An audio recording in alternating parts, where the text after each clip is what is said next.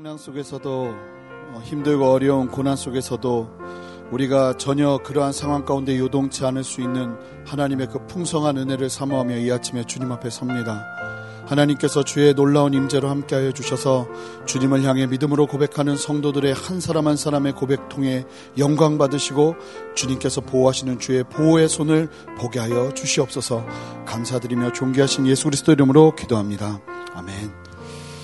할렐루야 좋은 아침입니다. 날씨가 많이 쌀쌀해졌습니다. 어, 감기 조심하시고 또 건강 조심하시면 어, 조심하시기 바랍니다. 오늘 우리가 함께 나눌 말씀은요. 우리 함께 고린도후서 8장 16절부터 24절까지의 말씀입니다. 어, 선한 일을 위한 선한 일꾼이라는 제목으로 말씀 나눌 텐데요. 제가 한 절 읽고 성도님들 한 절 읽으시면서 교도가시겠습니다. 너희를 위하여 같은 간절함을 디도의 마음에도 주시는 하나님께 감사하노니 그가 권함을 받고 더욱 간절함으로 자원하며 너희에게 나아갔고 또 그와 함께 그 형제를 보내었으니 이 사람은 복음으로서 모든 교회에서 칭찬을 받는 자요. 이뿐 아니라 그는 동일한 주의 영광과 우리의 원을 나타내기 위하여 여러 교회의 택함을 받아 우리가 맡은 은혜의 일로 우리와 동행하는 자라. 이것을 조심하면 우리가 맡은 이 거액의 연보에 대하여 아무도 우리를 비방하지 못하게 하려 함이니 이는 우리가 주 앞에서뿐 아니라 사람 앞에서도 선한 일에 조심하려 함이라. 또 그들과 함께 우리의 한 형제를 보내었노니 우리는 그가 여러 가지 일에 간절한 것을 여러 번 확인하였거니와 이제 그가 너희를 크게 믿음으로 더욱 간절하니라. 디도로 말하면 나의 동료요, 너희를 위한 나의 동역자요, 우리 형제들로 말하면 여러 교회의 사자들이요, 그리스도의 영광이니라. 함께 읽겠습니다.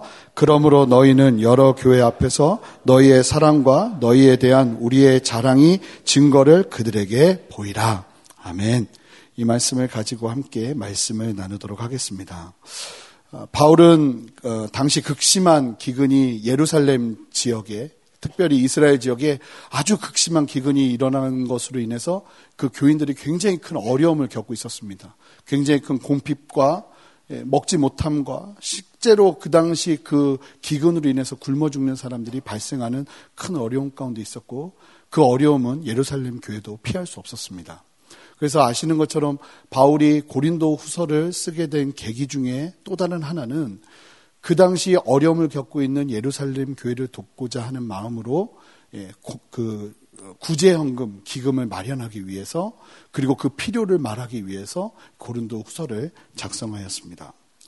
어, 그런데 안타까운 것은 고린도 교회가 그 소식을 듣고 가장 솔선수범해서 구제헌금을 시작했는데 이게 계속 미뤄지는 거예요. 다른 주변에 있는 교회들은 오히려 이 고린도 교회가 구제연금을 하는 것을 보고 도전을 받아서 막 구제연금을 시작해서 마쳤는데 정작 고린도 교회가 이 구제연금을 잘 마치지 못하고 있는 것 때문에 바울이 굉장히 곤욕스러워하면서 또 도전하면서 사람들을 보냅니다. 잘 보면 아마도 왜 그랬는가? 교회가 거짓 교사로 인해 흔들리고 어려워짐으로 인해서 이러한 지체가 이루어진 것이 아닌가 예상해 봅니다. 교회가 내부적으로 하나됨을 이루지 못하고 흔들리면 교회가 해야 될 공격적인 사역들을 못하게 됩니다. 흔들리는 문제를 떠안기에 급급하게 된다는 것을 원수 마귀도 알기 때문에 끊임없이 교회의 내부적인 문제들을 일어날 수 있도록 공격하는 그런 것들을 우리가 좀 볼 필요가 있는 것 같습니다.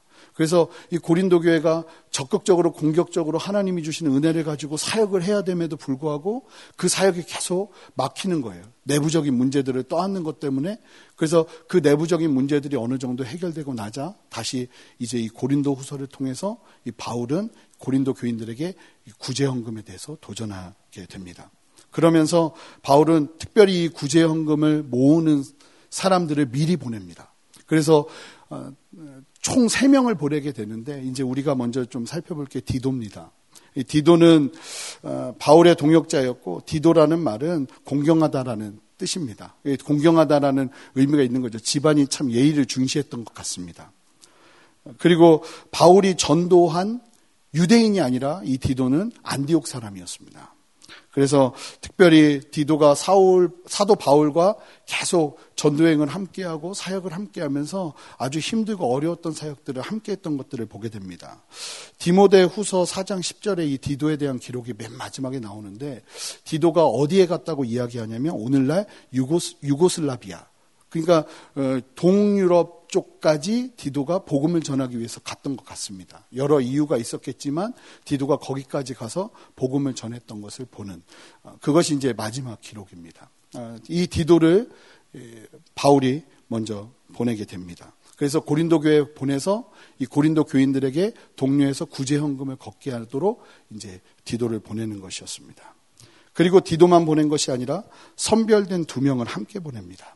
그래서 이 세 명이 함께 이 구제 헌금을 감당하게 하는데 왜 세 명씩이나 보냈는가? 그 부분을 좀 먼저 살펴보고 싶습니다. 우리 함께 20절 말씀, 오늘 본문의 20절과 21절 말씀을 한 목소리로 읽어보겠습니다. 함께 읽겠습니다. 우리가 맡은 이 거액의 연보에 대하여 아무도 우리를 비방하지 못하게 하려 함이니 이는 우리가 주 앞에서뿐 아니라 사람 앞에서도 선한 일에 조심하려 함이라. 바울은 어, 고린도 교인들이 모은 구제헌금, 이것을 연보라고 표현합니다. 이 구제헌금을 모으고 관리하고 운반하는데 당시의 교회, 그 지역에 있는 교회들의 덕망 있는 세 명의 사람을 보내서 감당하도록 한 이유를 다음과 같이 설명하는데 잘 보시면 20절 말씀 다시 한번 좀 띄워주시겠어요? 20절 말씀 보면 이들이 맡아야 될 금액이 거액이었습니다. 이 구제연금이 적은 금액이 아니라 거액의 연보를 다루는 사람들이었다는 겁니다. 이 거액의 연보를 관리하고 그것을 가지고 움직여야 되는 사람들이었다는 겁니다. 이 거액의 구제헌금의 관리를 소홀히 한다면 바울이 염려했던 것이 무엇이냐면 이것으로 인하여 비방을 받아서 선교나 하나님의 사역이나 하나님의 교회가 공격적인 하나님의 일을 하는데 방해받지 않도록 혹여나 이 거액의 연보가 잘못 사용되어지거나 아니면 잘못 관리되어지거나 아니면 잘못 운반되어져서 시험에 들어서 누군가가 그것을 잘못 사용하는 일이 벌어져서 그것으로 인해서 많은 교인들이 비방을 하게 되고 교회를 공격하게 되고 그 일 때문에 하나님의 공격적인 성교 사역에 방해가 될까봐 그것을 두려워하고 그것을 조심하는 마음으로 바울은 세 명이나 그것도 아주 덕망이 있는 세 명의 동역자들을 그곳으로 보낸 것을 보게 됩니다. 그래서 그 바울은 20절 초반에서 말하는 것처럼 교회 재정을 다루는 데 있어서 아주 이것을 조심한다고 이야기합니다. 내가 이 연보를 다루는 것을 너무나 너무나 아주 조심히 다룬다고 이야기하는 것은 다른 것이 아니라 그것 때문에 혹여나 사람들이 실망하고 실족해서 교회가 비방거리가 될까봐 하는 것을 두려운 마음에 그렇게 세 명이나 보내고 또 조심하고 또 덕이 될 수 있도록 최선을 다해서 그 시험에 들지 않게 그 재정이 관리되고 사용되어질 수 있도록 도전하고 그렇게 관리하고 사람들을 보냈다는 것을 보게 되는 겁니다. 저는 이 말씀을 읽으면서 어, 개인적으로 정말 많이 하나님 앞에 좀 머물러야 했습니다. 저 스스로가 교회 재정을 나는 어떻게 다루고 어떻게 생각하고 있는가. 제가 잘 보니까 저는 어떤 주의냐면 필요하면 무조건 아 필요하면 해야죠. 필요하면 써야죠. 그런데 제가 정말로 놓치고 있었던 한 가지가 뭐냐면 이 재정 사용이 모두에게 덕이 되는가. 혹여나 이 재정 사용이 누군가에게 어려움을 주고 마음에 어려움을 주게 된다면 그 부분에 대해서 나는 어떠한 태도로 이 부분을 대해야 되는가에 대해서 전혀, 전혀 근심하고 걱정하고 염려하지 않은 모습들이 제 안에 있었다는 것을 보게 되는 거예요. 오늘날 이 시대를 살아가는 우리들도 뭐 이것이 재정에 관한 문제일 뿐이겠습니까? 아시는 것처럼 많은 교회를 싫어하는 사람들, 성경을 미워하고 성경 읽기를 싫어하고 하나님을 미워하는 많은 사람들이 왜 교회를 가지 않습니까? 라고 이야기할 때 복음 자체가 거부되어서 교회를 가지 않습니다라고 이야기하는 경우는 거의 없습니다. 대부분 어떤 경우인가요?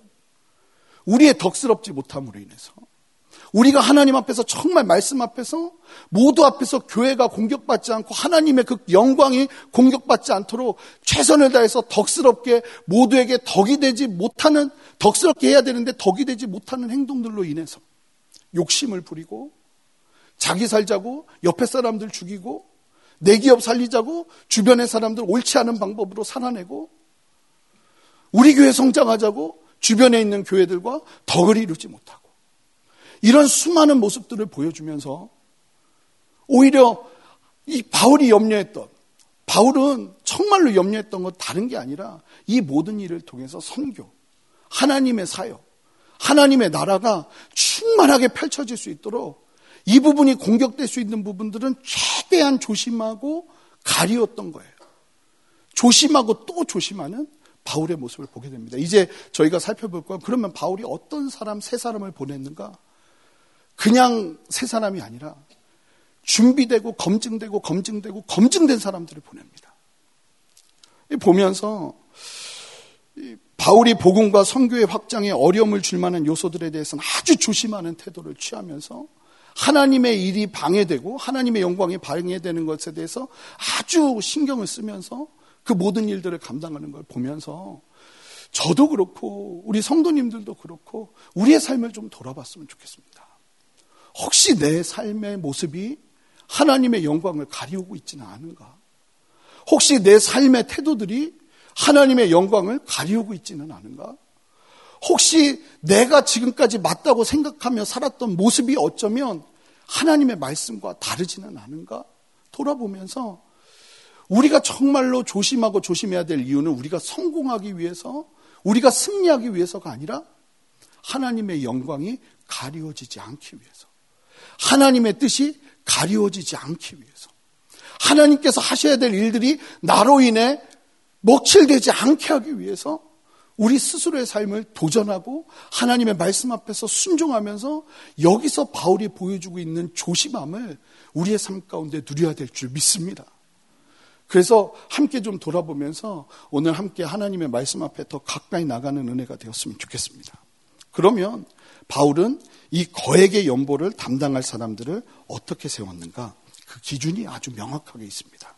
그 기준을 함께 보도록 하겠습니다.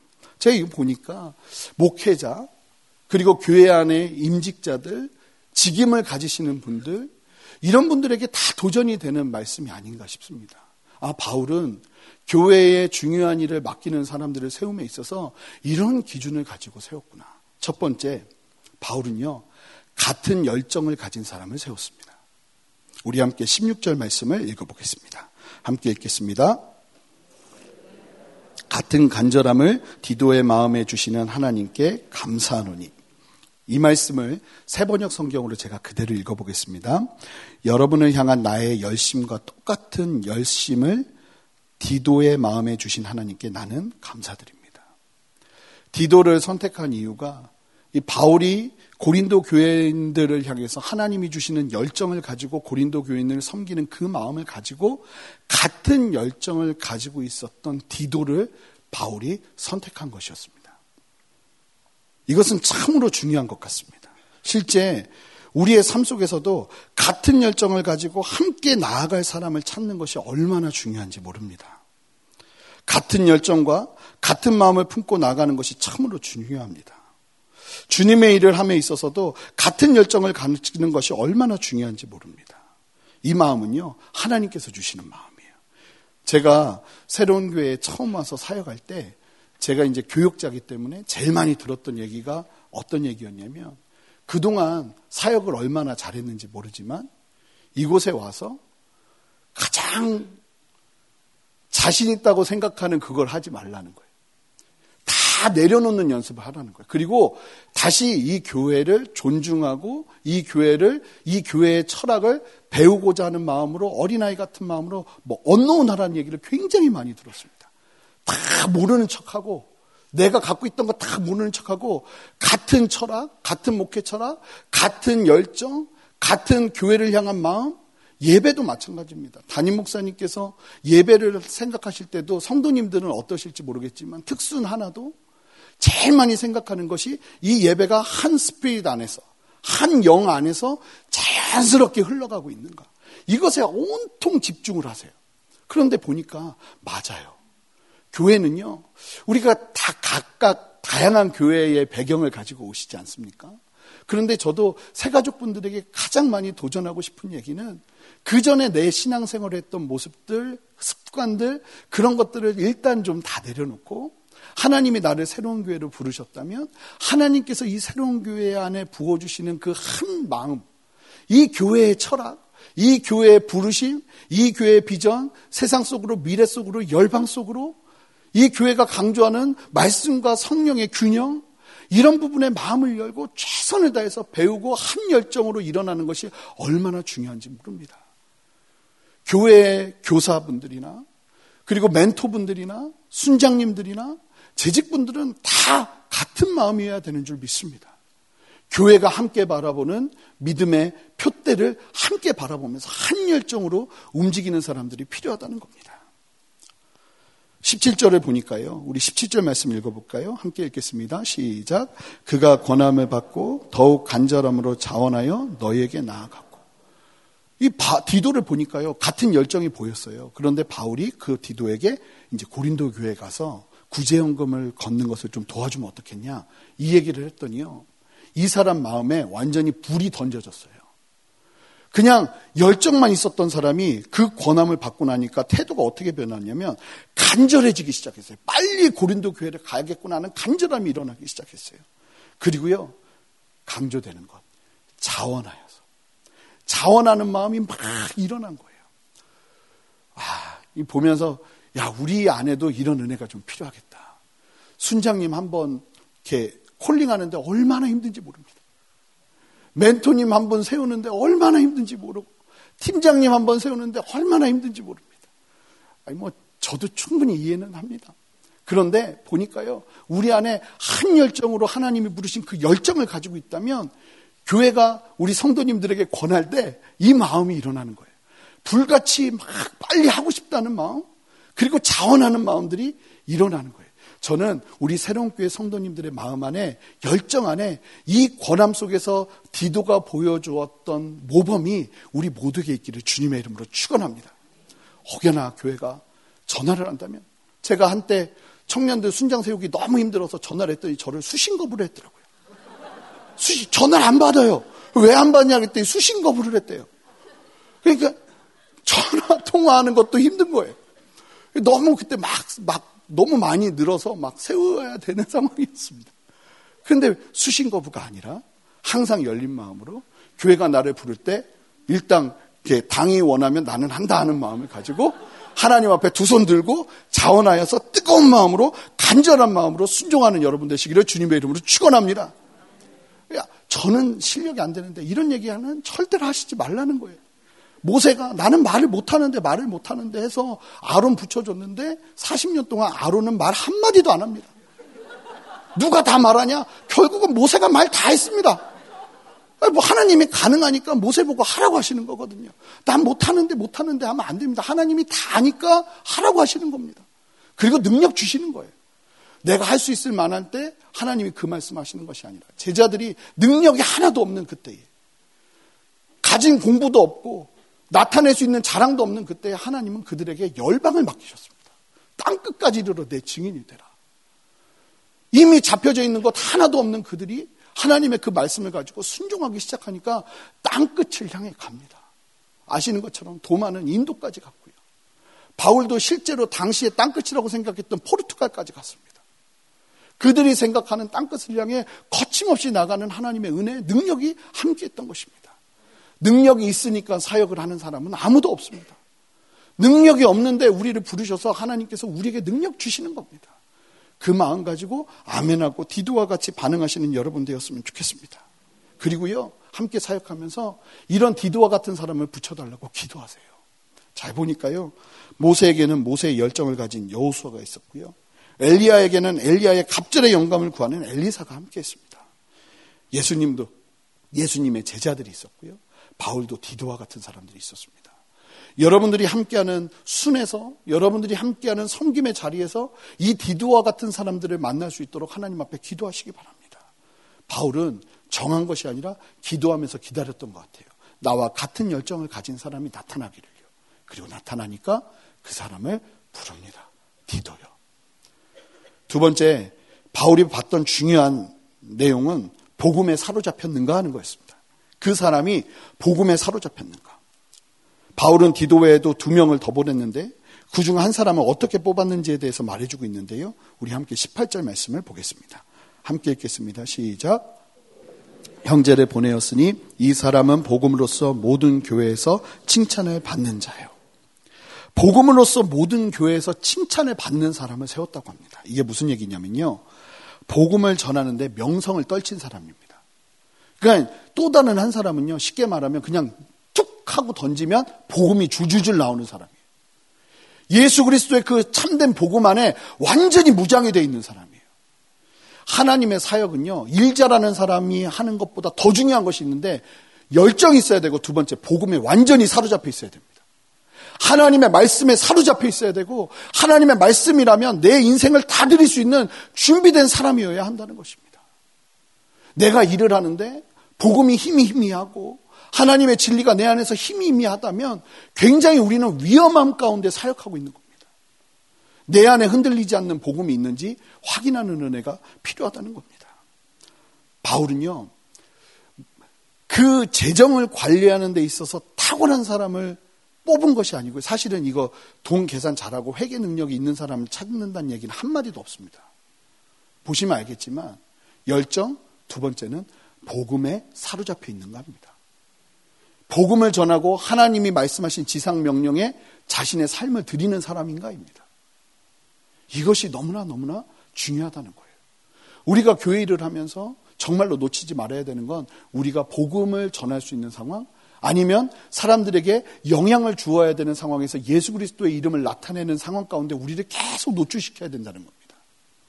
그래서 하나님의 말씀 앞에서 내가 계속 민감하게 반응하고 하나님의 말씀을 생명처럼 여기고 그것을 사람들에게 증거할 수 있는 준비가 되어 있는 사람들이 교회 일을 감당해야 된다는 겁니다. 가장 위험한 일을 교회 성김에 있어서 끊임없이 살펴봐야 돼. 복음에 사로잡혀 있지 못하고. 사실은 정작 열심히 교회 일은 하는데 복음이 무엇입니까? 라고 물어볼 때 그 복음에 대해서 내가 자신 있게 나의 메시지로 내가 이해하는 복음을 말할 수 없다면 하나님 앞에 매달려야 됩니다. 하나님 내가 다시 한번 구원의 기쁨, 하나님이 내게 주신 그 복음의 진리를 온전히 깨닫기를 원합니다. 하는 마음으로 나가는 은혜가 필요한 줄 믿습니다. 세 번째는 성도들 안에서 인정받는 사람입니다. 우리 함께 19절 말씀 함께 읽겠습니다. 함께 읽겠습니다. 이뿐 아니라 그는 동일한 주의 영광과 우리의 원을 나타내기 위하여 여러 교회의 택함을 받아 우리가 맡은 은혜의 일로 우리와 동행하는 자라. 자, 여기 보면 그 사람은 어떤 사람인가? 교회의 택함을 받았답니다. 여기서 말하는 택함을 받았다는 원어적인 의미는 거수로 투표해서 선택된 것을 의미합니다. 그러니까 그 당시 주변에 있는 마게도니아 지역 교회라고 봅니다. 마게도니아 지역에 있는 교회들 성도들에게 이야기해서 투표를 한 거예요. 이 사람이 그 일을 감당하기에 합당하다고 생각하십니까? 그리고 투표를 해서 오케이가 된 사람, 모든 사람에게 덕망이 되고 인정을 받았던 사람을 보냈다고 말하는 것입니다. 바울은요, 사람을 세움에 있어서 독단적이지 않았고, 사람들 사이에서 인정받는 모범이 되는 것을 아주 중요하게 생각했고, 이것은 하나님의 마음이라고 저는 믿습니다. 그래서 저희 교회도 지난 주일에 권사님들과 또 한 분의 명예장로님을 세우는 데 있어서 재직분들이 모여서 투표했습니다. 이것은 아주 성경적인 것입니다. 아, 왜 이렇게 투표를 해서 사람의 가슴을 내가 혹시 뭐 투표해서 안 좋은 결과 오게 하는 막 어려움을 주는 거 아닌가? 그것이 아니라 성경은 하나님의 일을 맡은 사람들에게 요구하는 것이 뭐냐면 주변의 사람들에게 덕을 끼치고 있는가를 하나님은 우리에게 요구하신다는 거예요. 교회에 중요한 일을 하는 사람들은 성도들 앞에서 그리고 내 주변에 함께하는 사람들 앞에서 덕망이 있는 사람이어야 되고 믿음의 본이 되어야 하는 사람이라는 것입니다. 그래서 바울이 말하는 이 부분, 성도들 안에서 인정받은 사람인가 이 부분을 보고 바울이 세웠다는 거예요. 그리고 마지막으로 검증된 사람입니다. 우리 함께 22절 말씀을 읽어보겠습니다. 읽겠습니다. 또 그들과 함께 우리의 한 형제를 보내었노니 우리는 그가 여러 가지 일에 간절한 것을 여러 번 확연하였거니와 이제 그가 너희를 크게 믿음으로 더욱 간절하니라. 여러 가지 일에 간절한 것을 여러 번 확인했답니다. 세 번째 세운 사람은 자 이게 무슨 말이냐면 여러 가지 방법으로 여러 가지 방향으로 이 사람의 적절한 그 세워짐을 검증했다는 얘기입니다. 그러니까 검증이 되었다 이렇게 봅니다. 원어로 보면 그래서 어떤 사람을 세웠는가 여러 방면으로 다 시험해 보고 이 사람이 얼마나 잘하는가 보고 얼마나 덕이 되는가 보고 검증된 사람을 세워서 하나님의 일꾼으로 재정을 맡겼다는 겁니다. 교회 공동체 안에서 다양한 일들을 그래서 교회 안에서요 한 가지 일만 오래 하는 건 그렇게 좋은 거 아닌 것 같습니다. 여러 일을 맡으면서 내 부족함도 보고 내가 이 영역은 부족하구나. 내가 이 영역은 잘하는구나를 보면서 부족한 영역을 하나님 앞에 기도하면서 채워나가는 은혜가 필요한 줄 믿습니다. 나는 가르침의 은사가 있다고 해서 끝까지 계속 누쟁 교사만 하는 것이 아니라 주차 봉사도 해보고 그리고 다른 안내도 해보고 다양한 성김들을 돌아가면서 하면서 그 일들을 통해서 내가 얼만큼 성숙한 사람인지를 검증되는 것이 필요하다고 성경은 도전하고 있는 것입니다. 바울은요, 이렇게 네 단계나 걸쳐서 사람들을 검증하고 확인한 후에 이 사람들을 보냈습니다. 이렇게 준비한 사람들이 세워져야 되는 이유를 설교 초반에서도 말했지만 하나님의 영광이 조금이나마 해가 될까봐. 우리 23절 말씀을 좀 읽어보고 마치고 싶은데요. 23절 말씀 읽어보겠습니다. 함께 읽겠습니다. 디도로 말하면 나의 동료요. 너희를 위한 나의 동역자요. 우리 형제들로 말하면 여러 교회의 사자들이요. 그리스도의 영광이니라. 왜 검증되어야 하는가? 왜 준비되어야 하는가? 이 사람은 자기만을 위한 인생을 사는 사람이 아니라 교회의 사자고 그리스도의 영광이기 때문입니다. 사랑하는 성도 여러분, 여기서 예배드리고 나가셔서 살아가는 성도님들의 삶은 교회의 사자요, 하나님의 영광이십니다. 내가 하나님의 영광을 조금이나마 가릴 만한 일 가운데서 돌이키시는 여러분 되시기를 바랍니다. 여러분들은 하나님의 영광이세요. 여러분들이 드러나야 될 하나님의 영광이 있다는 거예요. 그리고 바울은 이 영광이 조금이라도 누가 될까봐, 조금이라도 해가 될까봐, 우리 넘어지고 쓰러질 수 있습니다. 그런데 중요한 것은 우리가 이 하나님의 영광이라는 것을 기억한다면 두 번, 세 번, 네 번, 다섯 번 그것이 반복되도록 우리를 허용할 수 없는 거예요. 하나님 앞에 기도하면서 우리의 삶을 돌아보는 거죠. 이것이 어디 교회뿐이겠습니까? 여러분들은요, 직장에서도 하나님의 영광이십니다. 거기뿐이겠습니까? 여러분들은요, 가정에서도 하나님의 영광이십니다. 거기서 드러나야 될 하나님의 영광이 있다는 겁니다. 그 영광이 훼손되지 않도록 우리는요, 가정에서도 쉬면 안 돼요. 특히 우리 남자 성도님들이 가지고 계신 오해 중에 큰 오해가 뭐냐면 집에서는 아무것도 안 하고 쉬려고 하세요. 아무것도 안 하면 집이 뭐가 되는가? 정글이 됩니다. 정글이 됩니다. 집에서도 내가 하나님의 영광을 드러나기 위해서 해야 될, 하나님 앞에서 해야 될 직무가 있고 책임이 있다는 겁니다. 아빠로서의 하나님의 영광을 드러내야 될 자리가 있고 남편으로서의 하나님의 영광을 드러내야 될 자리가 있다는 겁니다. 그것이 훼손되지 않도록 나 스스로를 하나님 앞에 돌보는 겸손과 무릎 꿇음이 필요한 것입니다. 교회 일에서도, 사회에서도, 가정에서도. 이 바울이 말하는 도전을 함께 누리시는 여러분 되시기를 주님의 이름으로 축원합니다. 함께 기도하시겠습니다. 하나님 감사합니다. 오늘 이 무거운 말씀을 우리가 함께 온전히 순수하게 다 받아들이기를 원합니다. 하나님 혹시 우리의 모습 속에서 하나님의 영광됨을 나타내지 못했던 부족함들이 있다면 이 아침에 다 회개하게 하시고 하나님 앞에서 다시 한번 깨끗하게 하나님 나를 통해서 하나님의 영광이 마음껏 드러날 수 있도록 순종하는 인생 살아가게 역사하여 주시옵소서 감사드리며 존귀하신 예수 그리스도 이름으로 기도합니다.